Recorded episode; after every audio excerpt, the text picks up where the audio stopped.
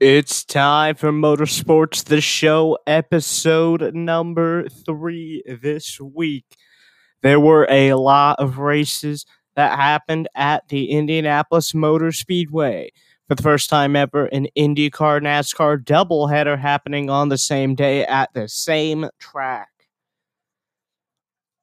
With the road course for IndyCar and then the Xfinity Series road course race as well. Both races were very entertaining that Saturday evening.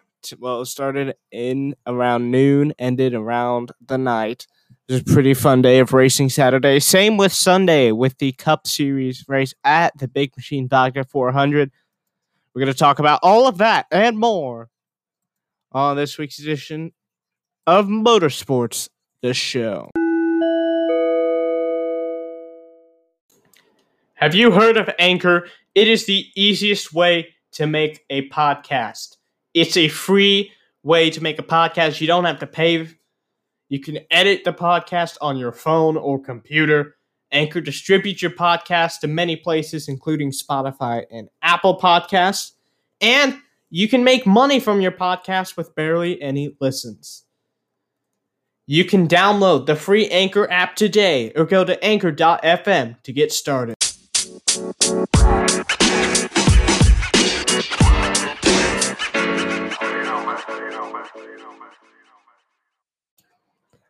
was an amazing week at the Motor Speedway with the Pennzoil 150 and Big Machine Vodka 400 for NASCAR and the GMR Grand Prix for IndyCar.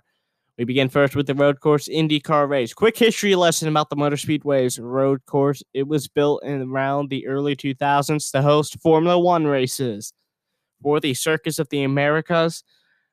And then IndyCars raced on that track in 2014 for the very first time. Very fun race there. Uh, one of the worst races in racing history happened at the road course for the Speedway. There was some problem with the tires. I don't know what it was. Well, the tires, lots of them popped, and then the cars weren't able to compete. So there were only like about five or six cars that actually pulled up to the race. It was a horrible race. Fans hated it. They threw crap on the track. Uh, they had to like bring police in there because they feared for a riot. Because as we know, race fans get very angry. I've been part of that before. Not that violent, but I do know race fans get angry sometimes. But enough about history. Let's go to the GMR Grand Prix. The 80 lap race was won by Scott Dixon. Scott with his second win of the year, second win in a row, by the way. Now, Scott Dixon winning once again in dominant fashion. Again, last time winning about I uh, like about 11 seconds. This time winning by about 20 seconds over second place Graham Rahal and third place Simon Pagenaud. Scott, he led a total of 26 laps, which you th- might think is the most. That wasn't true. Will Power led the most laps with 28 total laps led. The pole sitter was Will Power. Well, he had a horrible pit stop, causing him to get a penalty and finish 20th. He was he it was just horrible. That was like not good. That was shocking. You don't usually see that with the Team Penske crew. It was a rough it was rough for Team Penske pit crews. We'll get to that later. Well, with that, Will Power finishes 20th. My prediction to win was Will Power, and I also predicted Max Chilton would get in third place. Max Chilton got in 16th place. So bad at predictions. I got all my predictions on Twitter wrong. We'll talk about all those later. There was one yellow and 10 lead changes at the race.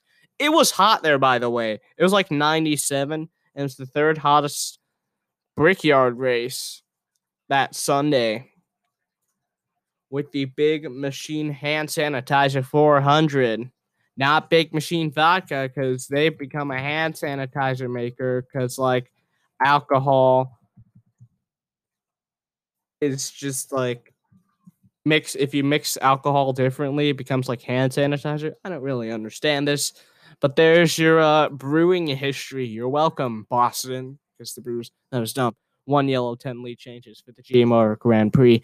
That same day, they had the Pennzoil 150. It was a 62 lap race on the road course. The first time NASCAR has raced on the road course at Indy fans liked it so much there's going to be another road course race at another famous track we'll get to that later well anyway 62 lap race won by hoosier chase briscoe leading a total of 30 laps which was the most Br- briscoe also won stage number two austin cindric was the winner of stage number one this was chase's fifth win of the year and to celebrate, Chase climbed up the fence like Tenny, Tony, excuse me, Tony Stewart did when he won the 400 years ago.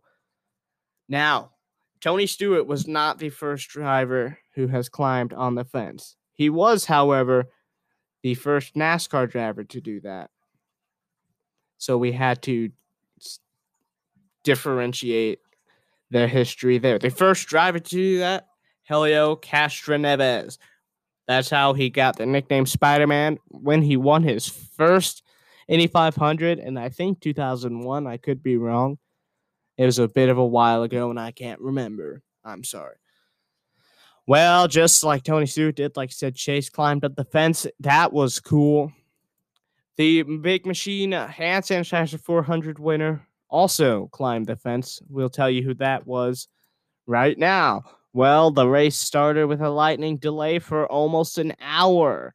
So again, uh, once again, another weather delay. I think they've had like nine total weather delays in like 15 races, so not very good. I didn't enjoy it.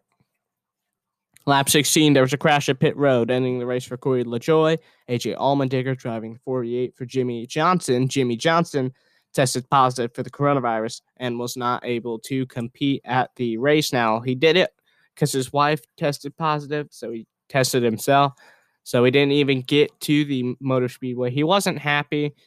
Uh, he will be racing at Kentucky this Sunday, however. So just AJ Allmendinger drove the 48 for Jimmie Johnson. He was involved in that crash at pit road. It was a crazy crash at pit road. There's also Justin Allgaier, Martin Truex Jr., Ryan Preece, and Brennan Poole being involved. Ryan Blaney's crew member, Zach Price, was pinched between two cars, which was a scary situation. I remember a couple years ago, like Kasey Kahne had three of his guys hit by a car at pit road. So it's kind of a violent pit road because it's so narrow compared to other pit roads it's just you don't realize this when you watch IndyCar because well, Indy cars are smaller and more lightweight, so they aren't as bulky or and they can stop a bit faster, I guess. Anyway, Zach Price pinched between two cars. He was okay. He left the hospital about two years later and was okay. Ryan Blaney and Christopher Bell were also involved in the whole pit road incident they couldn't really come back to normal speed, so they had to be black flagged for both of them. So that was rare. You don't really see black flags that much. All of this whole incident caused a red flag. It was uh it was crazy. If you blinked, you missed it, and that's what happened. I turned away for like five seconds. I don't remember why, and then I look and oh, they all the pit roads crashed. So I was a bit sad that I missed that. Luckily, there's things called replays. Anyway, moving on. William Byron winning stage number one, and Kevin Harvick won stage number two. Someone who was doing great all night long was Denny Hamlin. Well, with seven to go, Denny Hamlin hits the wall, eliminating him from winning after a tire issue. A tire popped, causing him to fly into the wall and eliminating him from the race.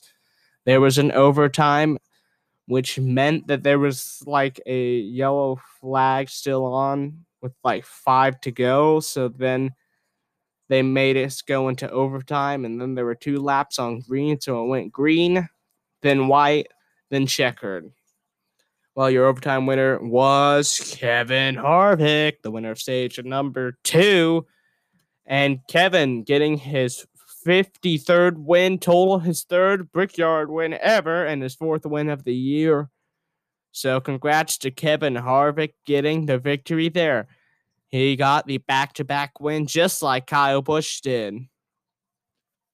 I think Jeff Gordon might have had a back to back too. I can't remember the stat. I, I should have written it down, but I didn't. I apologize. Kevin Harvick's been dominant this year. So has Denny Hamlin. It really is going to come down to Harvick, Hamlin, and Chase Elliott. At one point, there was the top three was Harvick, Hamlin, Elliott, and lots of people saying three of those drivers are going to be in the final four of the points season.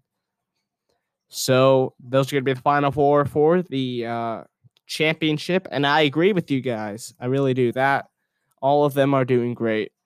I can't pick a winner yet, however. There were a lot of tire issues. I think there were like four or five cars that had their tires pop, and a fourth of the field was eliminated by crashing out. So you don't usually see a fourth of the field crashing out. Kevin Harvick leading 68 laps, which was the most out of the about over 100 laps. I think it was actually more close to 200. I can't remember. There were nine cautions, 11 lead changes. Well, we now are going to tell you some more races that are being added for the rest of the NASCAR regular season. Michigan International Speedway is starting the whole August races after New Hampshire with a back to back Cup Series race August 8th and 9th, an ARCA race that Sunday the 9th, and a Friday NASCAR Truck Series race on the 7th. That Saturday will on August 8th, Road America going to be hosting a Xfinity Series race. Here's what they should have done. They should have put like ARCA at Road America and Xfinity at Michigan, but I I'm not in charge of making these decisions. I just think it's weird when Xfinity is like at a whole different track. Daytona Road Course going to be hosting NASCAR races. I told you guys that road course very popular. So the Daytona Road Course now going to be hosting all NASCAR races the weekend of August 14th through the 16th.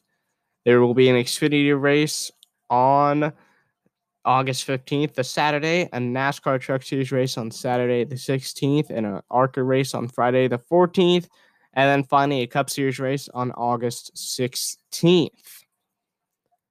Now you might be asking yourselves, wait, Daytona has a road course. Why are they waiting now to race on there? Well, that road course was built for the Rolex 24 for like the WeatherTech IMSA cars for the 24 hours of Daytona.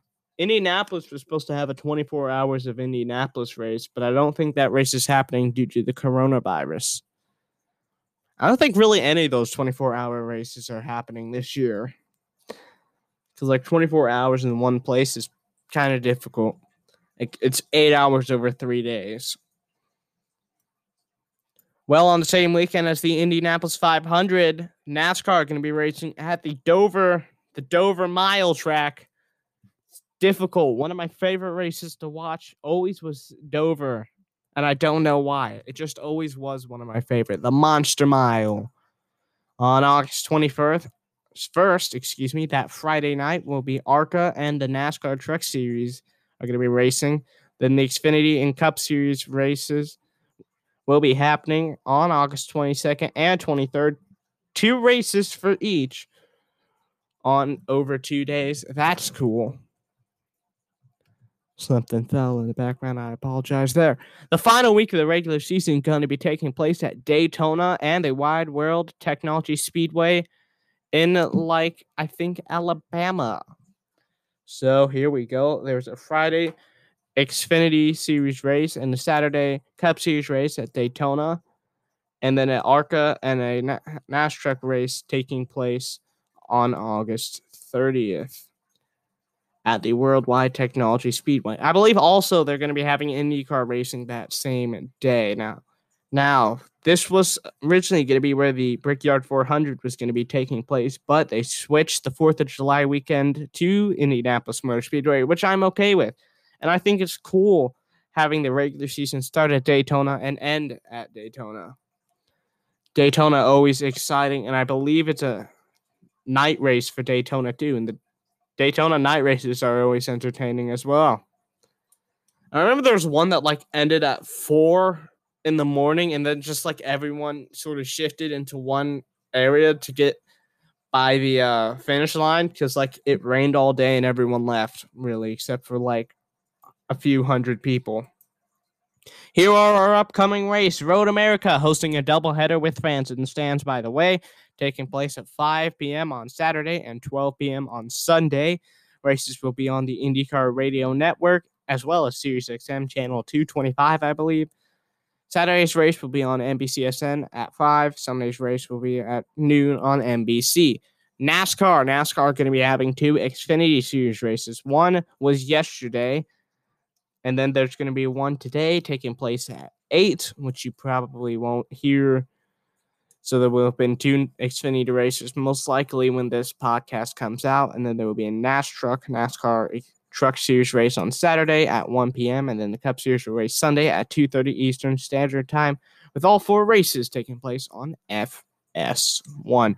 Well, there you go. There's your Motorsports The Show. See you guys next week. Peace.